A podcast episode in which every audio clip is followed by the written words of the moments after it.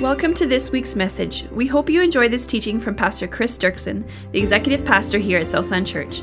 For more information about this message and other resources, visit mysouthland.com. Let's uh, keep going in our series here on the Psalms, Summer in the Psalms. And uh, last couple weeks we were in Psalm 23. Uh, today uh, I want to do Psalm 69, which is one of the mad Psalms.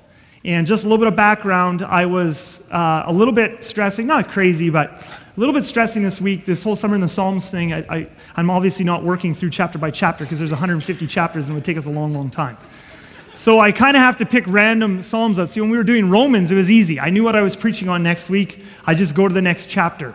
With Psalms, I have to figure out which Psalm every week I'm going to do. And so Thursday morning, I still didn't have a Psalm. And uh, oh my, oh my what are we about to hear today? It's going to be really poor quality. Um, so Thursday morning, I'm, I'm praying about, Lord, I need a psalm. And I'm praying, and of course, you know, oh, this one, I like that one. And then Ray Yoder jokingly said, he said, you should do one of the mad ones. And uh, I just thought, well, and so I looked at it and I said, okay, God, let's do it. And the moment I just started working on it, I felt like a message started to flow. So we're going to do Psalm 69. It's one of the mad Psalms. And, but before we read in Psalm 69, uh, I want to just take a moment to say a couple of things about the Psalms in general, because as we've been doing this series, I've been studying the Psalms and, and seeing them in a new light and learning a lot of things. And so the first thing I wanted to say before we get into Psalm 69 is this, is that the Psalms were written to shape both our thinking and our feeling. Now, today we're going to talk a lot more about the feeling side of things, but you do have to understand, I want to just take a minute at the beginning, that the Psalms are not just about feelings. They are about feelings, and that's the rest of this message but they are also for our thinking. And I think uh, sometimes we kind of subconsciously write off the Psalms. If I want to learn doctrine, I read Romans. If I want to read uh, poetry and feel something, I read the Psalms. And it's true, the Psalms are about feeling, there's no question. But there's more to the Psalms than just feeling. One of the things I learned uh, this week as I was studying on the Psalms is, as many of you no doubt know, when you're reading through the book of Psalms, it's divided up into books. It's divided up into five different sections. The book of Psalms is, is, is in five books or five sections. And, uh, and some commentators believe that that was intentional, that the person who put the Psalms together, who, uh, who gathered them and, and grouped them together into the book we have today, did that intentionally to parallel the five books of the law, the five books of Moses Genesis, Exodus, Leviticus, Numbers, and Deuteronomy. And the significance of that is that uh, whoever put these Psalms together clearly saw these Psalms not just as feelings and poetry, but saw them as a parallel to the law, that they work hand in hand with the law. And so the Psalms teach us a lot about right and wrong. And in fact, if you go, if you've been doing the, the weekly challenges so far and you've been reading through the Psalms during the summer, during this series, you'll notice that the Psalms talk a lot about right and wrong. They talk a lot about the law. It's all over the place. So the Psalms are not just about feeling, they are certainly about thinking, they are certainly about right and wrong. We learn lots about God, lots about ourselves, lots about God's moral law in the Psalms, okay? And so just because they're poetry doesn't mean that nothing in there is, is you know, fact and truth. There's lots in there, but it is poetry, okay? Now, of course, having said all that, it is supposed to shape our thinking. It's also, the Psalms are unique in the Bible because they are poetry. They are unique in their ability also not only to shape our thinking, but also to shape our feeling. Okay, and I think that's really important. And godly people are supposed to feel their feelings. Okay? Godly people are supposed to be able to feel their feelings. And when I say that, I don't just mean the spiritual ones. See, a lot of us, and, and it's our culture, and it's not just our Christian culture, I think it's our culture in general in the West sometimes. Um, but certainly in Christian culture, we kind of have this idea. I don't know if we ever consciously would say it, but many of us have this sort of idea that some of, the some of our feelings are spiritual and some of our feelings are not spiritual. And so we have certain feelings that you're allowed to feel as a Christian. If you feel joyful, you're allowed to feel that. That means you are a good Christian. If you feel love and happiness and peace, those are good feelings. If you feel despair or hopeless or angry, we oftentimes don't know what to do with those feelings. And I think that sometimes we feel like if I'm feeling certain feelings, I'm not a good Christian. I don't have enough faith. I'm not full of the Spirit. Because if I was full of the Spirit, I wouldn't feel these feelings. And sometimes I think well meaning Christians, and probably all of us at various points, well meaning Christians trying to be good, we talk to people who are maybe in despair, or we talk to people who are going through something difficult and they're hurting, or they're sad, or they're depressed, or whatever, and, and we tell them things like, well, you just got to have more faith. You just got to break through. You just got to have, you just got to, you got to, if you just would pray more, the Holy Spirit's going to just download this joy or whatever. And we entrench this idea that certain feelings are for godly people and certain feelings are for weak people. But one of the things we learn in the Psalms is that that is not true. Because the Psalms are all the inspired Word of God. And what we find in the inspired Word of God is Holy Spirit filled people, uh, you know, uh, in, in large majority David, but also some others wrote some of the Psalms. But we find spirit filled people who felt despair, spirit filled people who felt depression, spirit filled people who felt hopeless, spirit filled people who felt angry, and all kinds of things. And the Psalms show us how to feel those feelings in a godly way. And so, for example, uh, one example I want to show you before we get to Psalm 69 and anger, I want to show you, and there's many, I could show you many, many, many, many, many, okay? But for example, uh, Psalm 102, uh, we see this with David, verse 3. And again, the point I want to get across before we get into the anger one is that feelings in and of themselves aren't bad. Okay? So, what, now, sometimes what we do with our feelings, that can be bad. But feelings in and of themselves are not bad. And we see here David, uh, inspired by the Holy Spirit, feeling depression. And look at this in verse 3 For my days pass away like smoke, and my bones burn like a furnace. Now, he just had a way of putting things into words.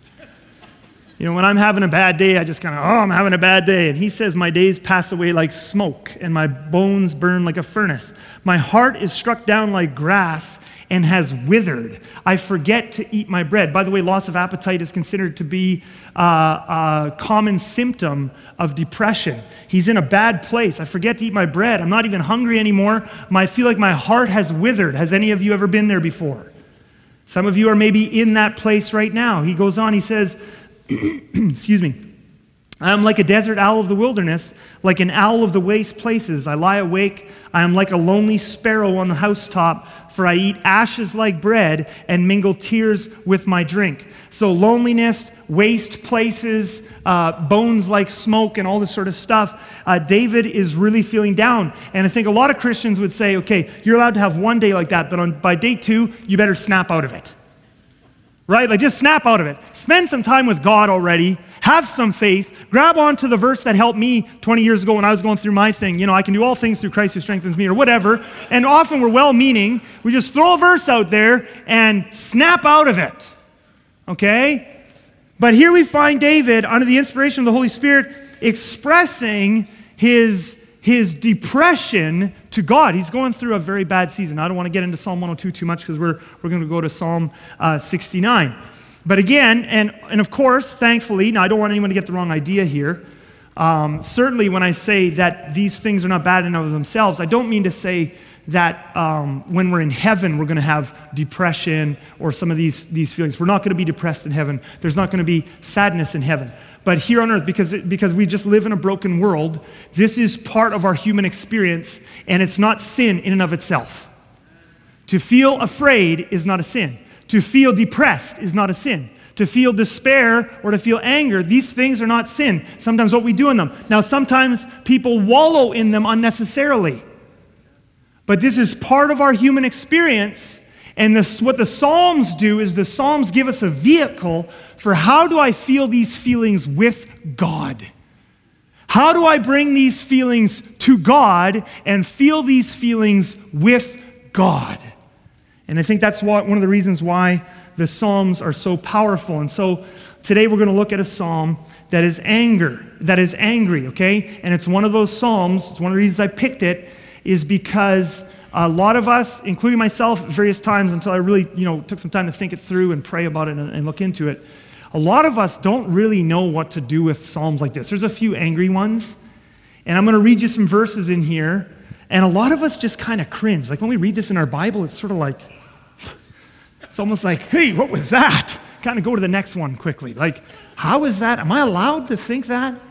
Am I allowed to pray that? Am I allowed to read that out loud? We're almost, it's almost like I think in many cases we're actually a little embarrassed of some of these Psalms. Many of us are a little embarrassed of Psalms like Psalm 69 because it's like that, that doesn't match up with love your neighbor and, and love your enemy and bless those who curse you. And so I want to show you that there is no contradictions in Scripture. But first, let's start with a couple things. First of all, the Psalms are the inspired Word of God, just like the Gospels. So whatever's in here is from the Holy Spirit and it is without error. Okay? There's not, no contradictions. The other thing I want to tell you, which is very interesting, which I found out this week, is this Psalm 69, which is sort of like a psalm that many modern Christians today would be a little embarrassed of, is the second most quoted psalm in all the New Testament. In other words, the New Testament authors were not embarrassed of Psalm 69. Peter quotes it in the book of Acts in, a, uh, in an evangelistic sermon. Uh, Paul quotes it in Romans chapter 11. Jesus quotes it when he's on the cross. It's quoted uh, second most of all the Psalms in the New Testament. The New Testament authors were not embarrassed of Psalm 69. It's an angry psalm. So let me just read you. It's a long psalm, it's 36 verses. So I'm going to read you uh, two sections. And basically, the chapter itself can be broken into two halves. The first 18 verses are all about excuse me, pardon me. The first 18 verses are all about you know, how bad things are going for David and, and the, the stuff he's going through. The second half the, of the 18 verses are all, that's kind of the embarrassing part or the fun part, whatever you think here this morning. That's where David gets really mad at the people who are putting him through this. And then, of course, the ending, it, he turns to hope, which is really good. But I'm just going to read you two little sections here the first four verses, and then, and then the first four, and then uh, 21 through 24. Okay, so David says this in Psalm 69 Save me, O God for the waters have come up to my neck. I sink in deep mire where there is no foothold. I have come into deep waters, and a flood sweeps over me. I am weary with my crying out. My throat is parched. My eyes grow dim with waiting for my God. More in number than the hairs of my head are those who hate me without cause. Mighty are those who would destroy me, those who attack me with lies. What I did not steal must I now restore. So, this is just a little section from that first half. He's detailing all the stuff he's going through and how bad it is. Now I'm just going to switch. I'm just going to read you another chunk from the second half of this chapter. And this is where things get angry, okay? They gave me poison for food, he says, okay? They gave me poison for food, and for my thirst, they gave me sour wine to drink. Let their own table before them become a snare, and when they are at peace, let it become a trap. Let their eyes be darkened so that they cannot see, and make their loins tremble continually. Pour out your indignation upon them, and let your burning anger overtake them. Okay? So that second half there, that's the part, and I didn't even read you all of it, it goes on uh, further than that. But in that second half, that's the part that we don't, as Christians, know what to do with it. Okay? Because it sure seems like a, like a, like a direct contradiction with Jesus' words in the Gospels. In fact, I'm going to put Jesus' words up there just so you can see kind of the contrast there. Luke chapter 6, verses 27 to 28. And uh, in Luke chapter 6, 27 to 28, Jesus says this. But I say to you who hear, love your enemies, do good to those who hate you, bless those who curse you, pray for those who abuse you. Now, when you have these two passages up side by side, it really is. You look at these things and you go, what are we to do with this? Okay? Like, this just looks like a direct contradiction. Obviously, we should tear Psalm 69 out of our Bibles and pretend it never happened. It was an embarrassing moment, okay, in the, in the whole thing of putting the Bible together okay? But here's the thing you have to realize forgiveness is a process, and the feelings expressed in Psalm 69 are sometimes a necessary part of the process of moving to forgiveness. Okay? This is really, really important that you get this. When Jesus says in two short verses, see, what we have when we have the sayings of Jesus in the Gospels, we don't have everything he taught on a subject, okay? Um, like, for example, the Sermon on the Mount he probably preached the Sermon on the Mount for hours and hours and hours, maybe a half a day or more. Okay? We don't have half a day's worth of words in the Sermon on the Mount. Okay? What we have is a Holy Spirit inspired synopsis that the gospel writers basically summed up the main points under the inspiration of the Holy Spirit and got what the Holy Spirit wanted us to have for all time. Okay? And so when Jesus teaches on forgiveness like this, we get a couple of short sentences we don't get, this is not the comprehensive teaching, how to forgive. We don't get the comprehensive teaching that actually forgiveness often takes time. I don't know about any of you who's ever had to try to forgive someone. Has any of you ever had to try to forgive someone? Okay? It's not as easy as just love them and bless them, is it? Depending on how bad it was, sometimes it takes a little bit of time, doesn't it, to get to forgiveness.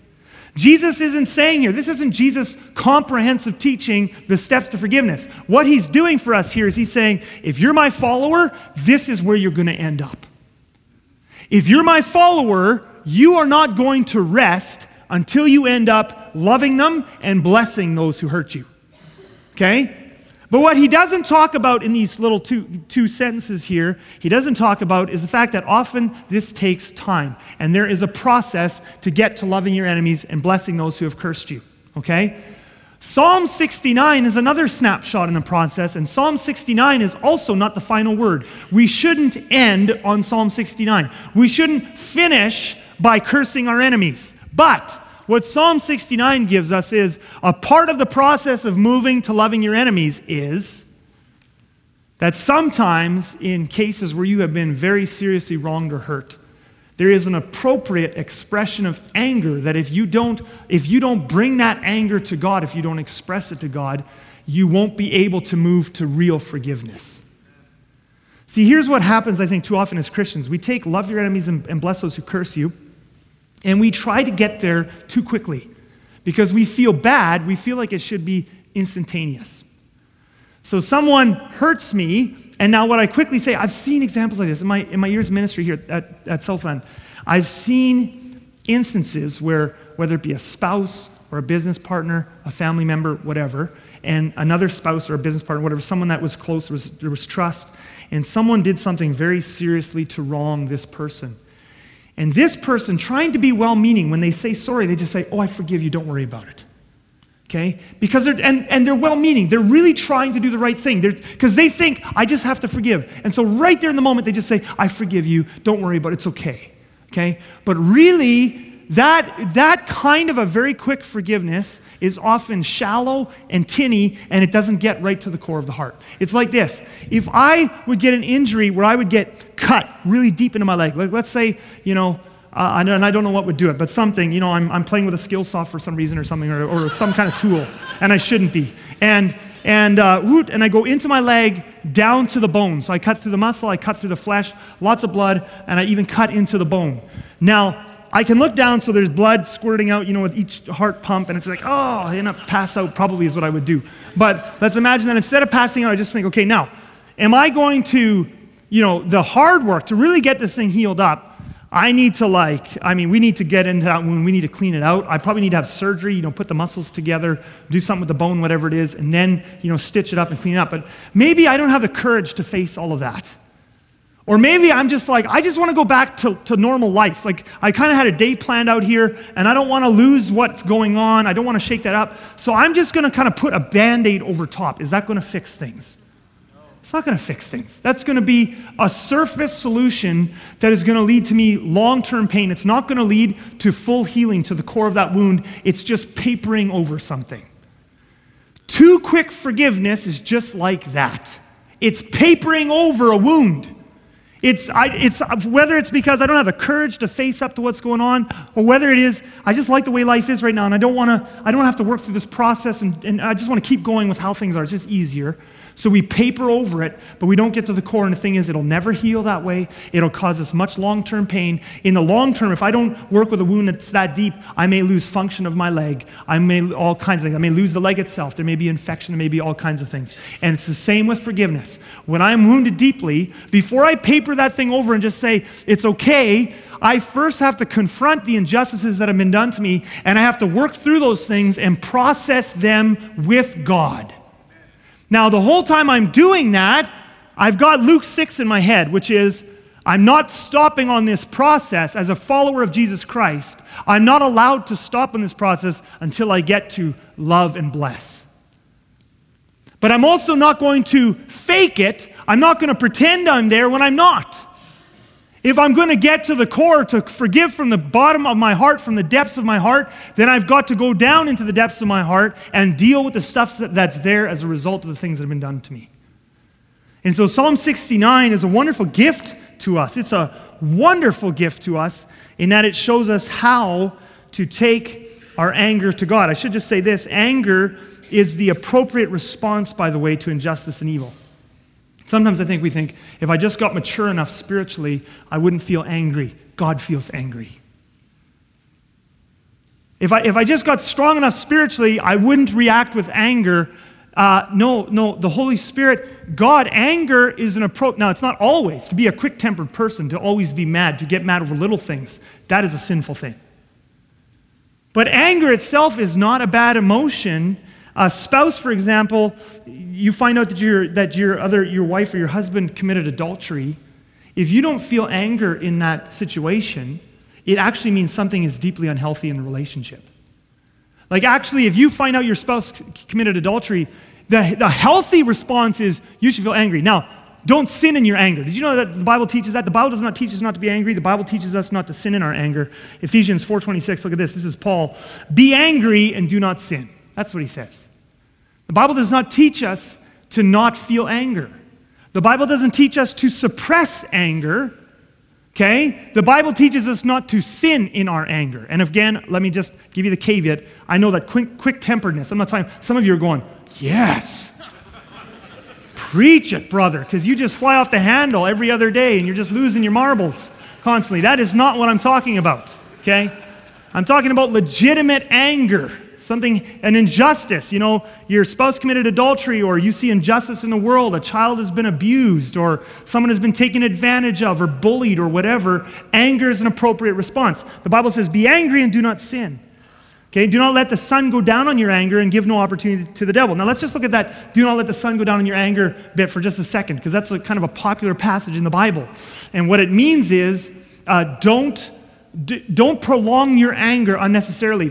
In most cases, in the vast majority of cases of our interactions with other people, our coworkers, our spouses, our kids, most of the interactions we have, when stuff gets done to us that causes, us, that causes us to be angry, we should deal with it that day. This takes courage. But instead of pushing it down and pretending it didn't happen, confront it, talk about it, say the apologies, get done with it in a day. It'll save you a lot of sin in the, in the long run, okay? Now, sometimes people take this passage too far, and they kind of feel like anything that ever happens to you that makes you angry, you should be done with that anger by nightfall. This verse does not mean that in all cases, all the time, you should be done in one day. There are certain, most cases, most relational cases, deal with it the same day. That's just a great rule of thumb. Thank you, Holy Spirit. But some things are too hard and too deep and too bad and too unjust to deal with in a single day. Some things take longer, okay? Psalm 69 and what David is going through gives us an example of one of those cases where sometimes working through it takes longer than a day. And so, Psalm 69, we go back to Psalm 69. David says this in verse 3 I am weary with my crying out. This has been longer than a day. I mean, let's not just pass over these words coldly. What would cause David to write I am weary with crying out. We don't know. I, I, looked in a bunch of different places, commentators and stuff. We don't know. Nobody knows exactly the situation that David was going through that caused this psalm to be written. But whatever it was, he said he was weary. Have you ever been weary of crying out? That, that takes longer than a day or two. Have you ever been in a period where you just feel like you're in a black hole and it goes months and months? And the first month you were okay because you thought it's going to be over, it's going to be over, it's going to be over. But now it's been four months, five months, six months, maybe it's been a year, maybe it's been two years, and you're still stuck in that hole. David says, I am weary. You get to this place where you just say, I'm weary with crying out. I'm actually tired out of being so discouraged and so depressed. It's a gigantic black hole, and I don't see a way out. Okay? Now, the thing with David's situation is it's not just some random depression, it's not just some random bad thing that happened to him. It's actually bad people. In this case, it's bad people who are doing very bad things to him that are causing him to feel this way. And so that's where the anger is going to come in later in this chapter. So now, what do you do when bad people do terrible things to you? What do you do when injustices happen to you? Where do you go? What do you do? That's what Psalm 69 is. I want to show you a process. Okay? The point of me showing you these points, I'm going to show you a few points that we take out of Psalm 69. The point of this is not to make it a formula, but the fact of the matter is that Psalm 69 gives us a pathway. David has modeled it for us. Let's just look at what he does. And he gives us a pathway, he gives us a model that when people are doing things to you or have done things to you, and you need to work to forgiveness like Jesus wants you to, here's a pathway you can follow that will lead to forgiveness by the power of the Holy Spirit. All right? So, processing our anger, we start in verse 1. David says, Save me, O God. Processing your anger, save me, O God. The first thing I want you to notice here is that David isn't processing his anger with other people, he's processing it with God. Now, time out. I'm not against processing your anger with other people. In fact, in many cases, we will need other people to do it. But here's the thing many of us have got parched throats from crying out to other people about the injustices done to us, but we don't have parched throats from crying out to God. David had a parched throat from crying out to God. We should include other people in this process of healing. Often we will need other people in this process of healing, and often God Himself will point us to other people to humble us in our process of healing. But let us not forget that actually this is how the people of God, this is how the sheep of God deal with their issues. We go to the shepherd.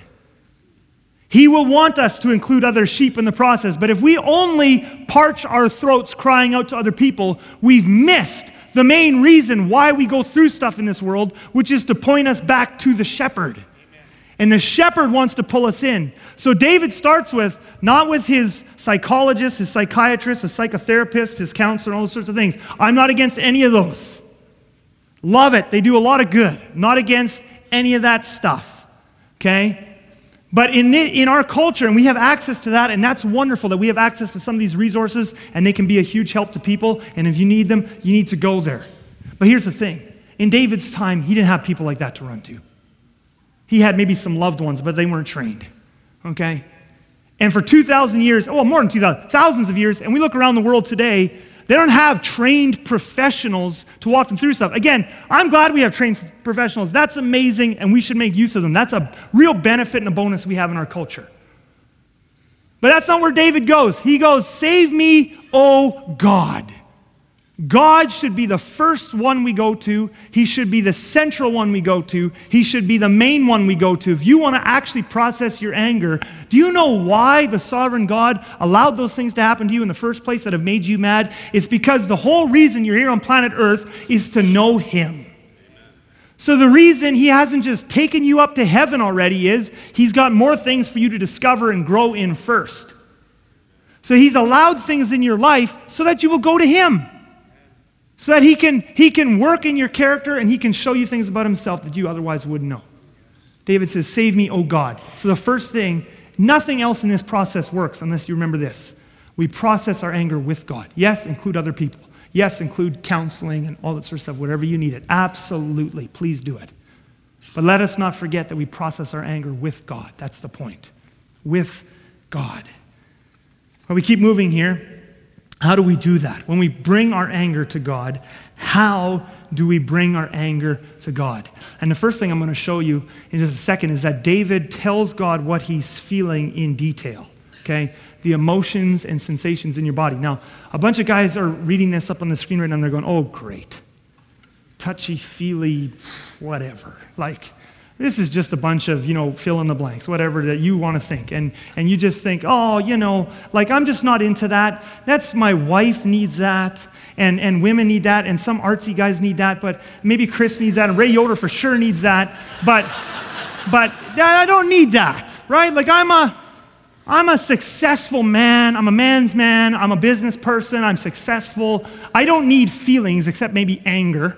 Um, but other than that, I don't need feelings. Don't talk to me. Process my anger with God. This sounds like, you know, mumbo jumbo. Tell God what you're feeling, detail emotions and sensations in your body. Okay, well, I'm going to, first of all, I'm not making this up. I'm just going to show you what David did. I told you that. We're just going to look at the inspired word of God. But before we even do that, I just want to remind you of something. If you consider yourself to be a man's man, okay, David was more of a man than you.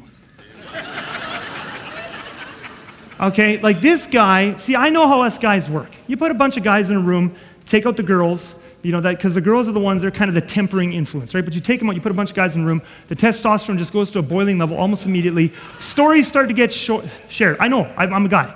So we're in a room, right away stories are getting shared. Well, I, like, I once jumped off a cliff this high. Well, I jumped off a cliff this high. Okay? Broke both my legs. Can't even walk anymore, but hey, now this is, I'm a man, right? So I ate a pepper this hot, I ate a pepper this hot, and it's a hotter. I ended up in a hospital and ate a pepper. That I say is true in my case. And it just goes on and on and on, right? So we're always sharing stories. I'm a man's man, right? And so David is one of the guys you don't want to have to that party. Because you're bragging about in your 20s, you did such and such. You put a dent in a guy's visor with a slap shot playing hockey. And David's like, Yeah, I killed a bear with a slingshot. and you're like, I shot some, you know, some buck at like 100 yards with a high power rifle. He's like, I took on a nine foot giant and put him in the ground with a stone this big, right? I killed a lion. I did all this stuff, you know. And he just, he's a man's man, okay? And here's the thing Throughout the Psalms, what do we see David doing again and again and again? And besides being a man's man, he was just successful. He was an amazing leader in battle. People loved to follow him. When he became king, he was an incredible leader and king. People wanted to follow him. And he was, he was successful in everything he did, really. And yet we find him throughout the Psalms, this guy who was successful, was an incredible leader. We find him bringing his feelings to God. See, having feelings and feeling your feelings and bringing your feelings to God is not a sign of weakness. In fact, a sign of weakness is not having feelings. In many cases, it's because we're afraid of our feelings. We really don't know what to do with them. David felt his feelings and he brought his feelings to God. And so we read in these verses For the waters have come up to my neck, I sink in deep mire where there is no foothold. I've come into deep waters and the flood sweeps over me. I am weary with my crying out. My throat is parched. My eyes grow dim with waiting for my God. I, I, just throw in verse 19 as well. You know my reproach and my shame and my dishonor. My foes are all known to you. And I just want you to notice the feeling words in there. You know, there's the, uh, can you put up the next one? Uh, that'd be great. Yeah, my reproach and my shame and my dishonor, my foes are all known to you. All the feeling words and all the descriptions. I've, I'm in waters up to my neck. I mean, doesn't just capture something like, I'm just about to go under. I'm not going to be able to handle this much longer. I'm desperate. I feel ashamed. Okay? I feel dishonored. I feel afraid. And so he's bringing his feelings. I also want you to notice sometimes it's hard for us. How do I do this? For some of us, we're so shut off, we don't know how to feel. We're so shut off that when we go to God, it's like, I don't feel anything. Well, some is it's interesting to me that David even goes to sensations in his body. He talks about his throat being parched, his eyes, his eyes are dim from waiting on God. He's crying out, he feels anxious. This is, this is what we do with God. Here's the thing see, emotions aren't weakness, emotions were created by God, they were created for relationship. If you only ever always live in your head, you're never going to be able to really connect that closely with other people or with God. Did you know that? Because we're not robots. Emotions are the doorway into the soul. Emotions are the doorway to intimacy and to connect. So, emotions are the doorway with which we can connect to God. So, when I feel things, if I bring those things to God, if I only, now, of course, there are days when you just feel nothing. I'm not saying you got to work up something every day. There are days and weeks you just kind of feel nothing, you just go it. I'm not telling you to work something up. But when we have feelings, and when we feel them strongly, we bring them to God. Now, I look at the, the, the sensations in my body, and I just journal it out to God. This is David journaling. This is how we're reading it. He wrote it down. So we journal out to God. My stomach's in knots. I feel so anxious. My head is pounding because I can't sleep. I'm so stressed out. You detail your feelings to God, and it's a doorway to connect with God that you can't if you only ever relate to Him out of your head. Actually, your emotions are a wonderful gift from God to connect to Him. And so David shows us this isn't me making up mumbo jumbo. I'm just showing you a, a, a, pathway. And as you read through the Psalms this summer, I want you to notice how often this similar pattern comes up again and again and again. I sit down with God with my journal, David says, or whoever else is writing the psalm, and I bring to God what's happening. My stomach is in knots. My head is pounding. My eyes are dim. I'm, I'm afraid. I'm discouraged. I'm angry, whatever it is. He details his emotions and sensations to God. And if you're doing this really well, if you begin to do this well, you will actually begin to feel your feelings with God.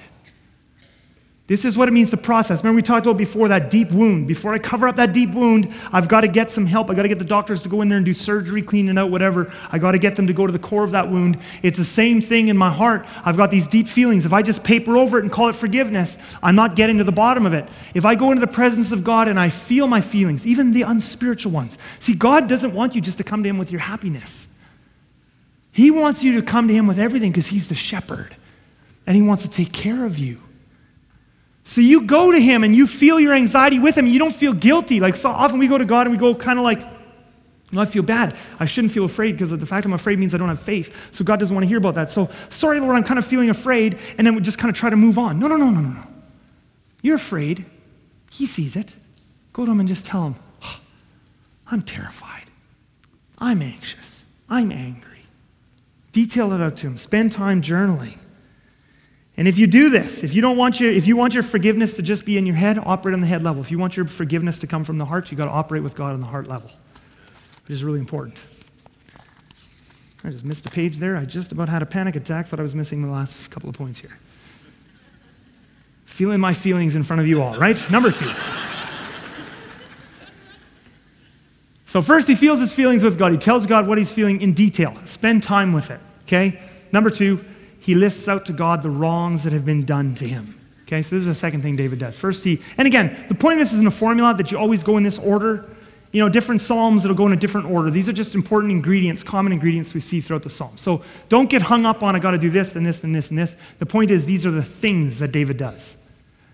So, second thing is, he lists out to God the wrongs that have been done to him. And again, this is another thing that many of us as Christians feel bad doing. We feel like, I shouldn't do this because I'm supposed to forgive, right? So I'm supposed to forgive, so that means I don't think about it. So I just push it down. Bad things were done to me. Lord, forgive them. Help me to forgive them. Help me, God, to forgive them. I just don't want to think about it. Help me not to think about it.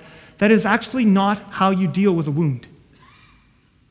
So the second thing we see David doing is he confronts head on. These are the injustices that were done to me. If you don't confront them head on, you can't process them with God. So you look at those things with God. Again, this is not just you in your room by your own making yourself mad. This is you doing it with God. With God, I'm going to look at what was done to me. So look at what David says in verse 4 More in number than the hairs of my head, and I could show you a number of verses in this, in this chapter where he does this, but I'll just have time for one here. More in number than the hairs of my head are those who hate me without cause. So there's one thing he says People are hating me without cause. That hurts, doesn't it hurt?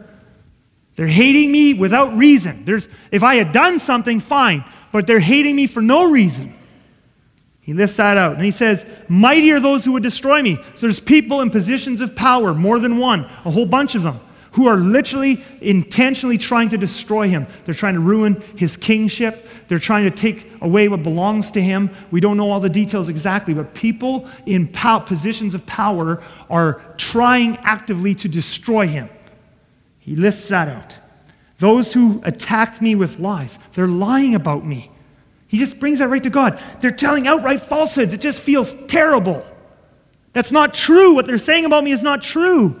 What did I steal that I, or what I did not steal must I now restore? Again, we don't know all the details of what's happening that are causing him to write this Psalm 69, but whatever's happening here, there's something's going on. People are making up lies about him, and he's going to have to pay a large sum for something he didn't do. So that's part of it, part of whatever else is all going on here. He just lists it out to God. You process your anger with God. You bring to God the things that have been done to you. In order to truly forgive the wrongs that have been done to us, we first have to acknowledge and confront the wrongs that have been done to us. We don't pretend that they weren't wrong. We don't pretend that they're okay. True forgiveness is not saying what they did to me was okay. That is not true forgiveness. That is an unhealthy thing, and it doesn't lead to the fruit of true forgiveness. Pretending that something bad that was done to you was not bad is unjust. We confront, and again, depending on how serious it is, you may need help to do this with a counselor of some kind of pastor, you know, whatever, okay? But we process this with God. We don't just do it with other people, we do it with God. And we bring these things to Him and we confront the fact that it was bad what was done to us. Now, I want you to notice too that David does this with humility. Verse 5, I love this next verse oh God. So, right in the middle, he's making a list of all the things that have been done to him, and he just stops. And right in the middle of it, he says, Oh God, you know my folly. Oh God, you know my folly. The wrongs I have done are not hidden from you. In the midst of this whole process, David does not pretend that he's perfect. And this is also an important part of this forgiveness pathway, this dealing, processing your anger, is that you're in a situation, and now sometimes, I'm not saying every situation you did something wrong. Some situations, it's just outright 100% that other person is 100% in the wrong, and you literally did nothing wrong. But many times in our responses, in how things happened, we actually played a part. We made it worse or we responded in an ungodly way. And so this is actually part of the healing process is discerning with God, how should I have responded? How have I not done it well? And discerning with him your own folly and your own mistakes and confessing those things to him. It's part of the healing process. And I love this next verse, verse 6. This is just an incredible prayer. In the midst of David suffering so deeply, this verse 6 is incredible. He says this Let not those who hope in you be put to shame through me. Is that not an incredible prayer? Let not those who hope in you be put to shame through me, O Lord God of hosts. Let not those who seek you be brought to dishonor through me, O God of Israel. You know what I love about this? Even in the midst of his suffering, David cares about the example he's setting for other godly people. In the midst of his suffering, people are lying about him and they're attacking him and they're trying to destroy his life. And he's like, I know there's a bunch of people hanging on, if I'm a coat hook, there's people whose faith is hanging on me. Let not the godly be put to shame through the way I carry myself in this suffering. You know, oftentimes in suffering, we get awfully selfish. And it's just like, I'm going to blow up, I'm going to do whatever comes easy because I'm suffering right now. And we don't think about the fact that many people are watching how we suffer. They're watching how we respond. They're watching how we walk through this thing with our enemies. And David says, I don't want the godly to be put to shame by the way I walk through this. Let not the godly be put to shame because of me. Oh, I wish that would become our prayer in the prayers in the days to come. That as suffering in our culture and as the attack goes up more and more and more, that in our hearts we would take this to the deepest place and we would say, I don't want to bring shame or disrepute on the name of Christ with the way I walk through this, this business injustice or this whatever family injustice or whatever. Let not the godly be brought to dishonor through me. All right, now we come to number four. After David looks at his own faults and prays that he would not dishonor the godly or bring shame to God through his actions in this whole thing, now David finally expresses his anger. Okay? And so we come again to verse 21. I'll just read a couple of the verses here. They gave me poison for food, and for my thirst, they gave me sour wine to drink. In other words, when I was down, they kicked me when I was down, right? Poison for my food, they slipped it in there. Let their own table become for them a snare, and when they are at peace, let it become a trap. Let their eyes be darkened so that they cannot see, and make their loins tremble continually. Two things I want you to notice about this, these angry passages here. First of all, first of all, this is really important. David expresses his anger to God, not everyone else. Okay, that's why Psalm 69. People go, is Psalm 69 kind of my excuse to hate people and be mad at people? No. David wasn't David wasn't preaching Psalm 69 publicly to his enemies. He wasn't posting Psalm 69 publicly on Facebook to his enemies. Okay? He wasn't spewing it out to everybody else. This is his journal with God. That's the right place to express your anger. That's why this isn't sin. David isn't doing this to his enemies. David isn't yelling this at his enemies. He's expressing this in the privacy of his time with the Lord. That is the right place to express your anger. And that's why this psalm is not sinful. This psalm is not condoning that we go out and attack our enemies or hurt our enemies. That is not what this psalm is condoning. This psalm is condoning us pouring out our anger to God. That's what it's condoning. The second thing I want you to notice about these angry passages is that they are not the end of the psalm. See, too often we just get embarrassed. Someone shows us these verses. Look at your Bible. That's disgusting. And we go, you know what? From now on, you can just tell people, yeah, look at this. That's not where it ends. Aren't you human? Do you not ever feel these feelings? These are feelings we're allowed to feel with God. Not a, it's not condoning us doing things based on these feelings to people. It's, it's about bringing our feelings to God. And I want you to notice now that this psalm doesn't end on anger. Right after David finishes pouring out his anger against his enemies, what does he do in this psalm next? He deliberately takes his eyes off of his enemies and puts them on God. Verse 29 I am afflicted and in pain. Let your salvation, O God, set me on high. I will praise the name of God with a song. I will magnify him with thanksgiving. This will please the Lord more than an ox or a bull with horns and hoofs.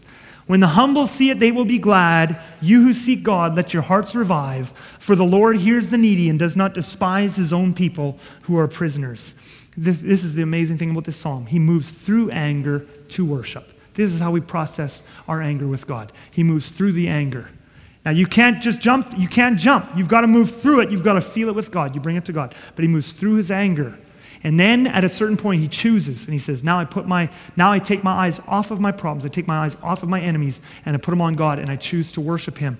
And what happens next is, if you read the rest of this psalm, he begins to be filled with hope. Here's what hope does hope opens the doorway for forgiveness to begin to grow in your heart. When you begin to have hope, when you begin to put your eyes on Him and you realize that He's in control and that He is good and that He will bring justice someday, you begin to have hope and you begin to get His perspective. And once you have hope, the doorway is open for you to really forgive. But now you're not just giving a forgiveness that is paper thin, that's just over top of the wound. You're giving a forgiveness that has come from the bottom of the wound out. It's a forgiveness that goes to the heart that's not just in the head.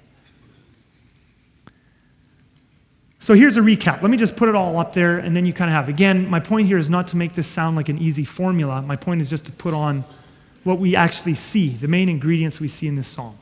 Process your anger with God. First of all, remember that it's with God, right? Tell him your feelings, list out the wrongs that have been done to you, admit where you've been wrong. And of course, you're not working through this clinically, it might take a while, right? Pour out your anger to God, not everybody else. Turn your eyes to God off your enemies and worship and out of this, you can begin to work on true forgiveness. Okay? Now, again, this is not a formula. Um, and again, and also, when, I should say, this process isn't one prayer time in length. Remember that David said, My eyes are, or I'm, I'm weary from crying. A process of forgiveness is a process, it takes a while. You'll probably have to do something like this maybe dozens of times. Maybe in some cases, a hundred or hundreds of times. I don't know. But this is a process you do over and over. Don't expect I'm just going to work through it once, didn't work. I still hate them. Shoot. So here's my challenge to you weekly challenge. Try this pattern out with something you're angry about this week. Bring your anger to God. And then, secondly, as you continue to read through the Psalms, I would encourage you to continue to read a psalm a day. As you read through the Psalms, observe this pattern or these ingredients and how often they pop up in many of the Psalms of David. Let's pray and then we will worship. Lord Jesus, you have commanded us to forgive our enemies, to love our enemies, and to forgive those who hurt us. I pray, Lord Jesus, that you would, that you would teach us by your Spirit in our hearts, not in our heads, but in our hearts, how to bring our hurts to you, how to process our hurts with you. And as we do that, Lord Jesus, I pray that as a church, you will give us an anointing that we will be able to forgive and love our enemies from the bottoms of our hearts. In Jesus' name we pray. Amen. Thank you for listening to this message from Southland Church. For more information or to download this and many other messages, please visit us at mysouthland.com.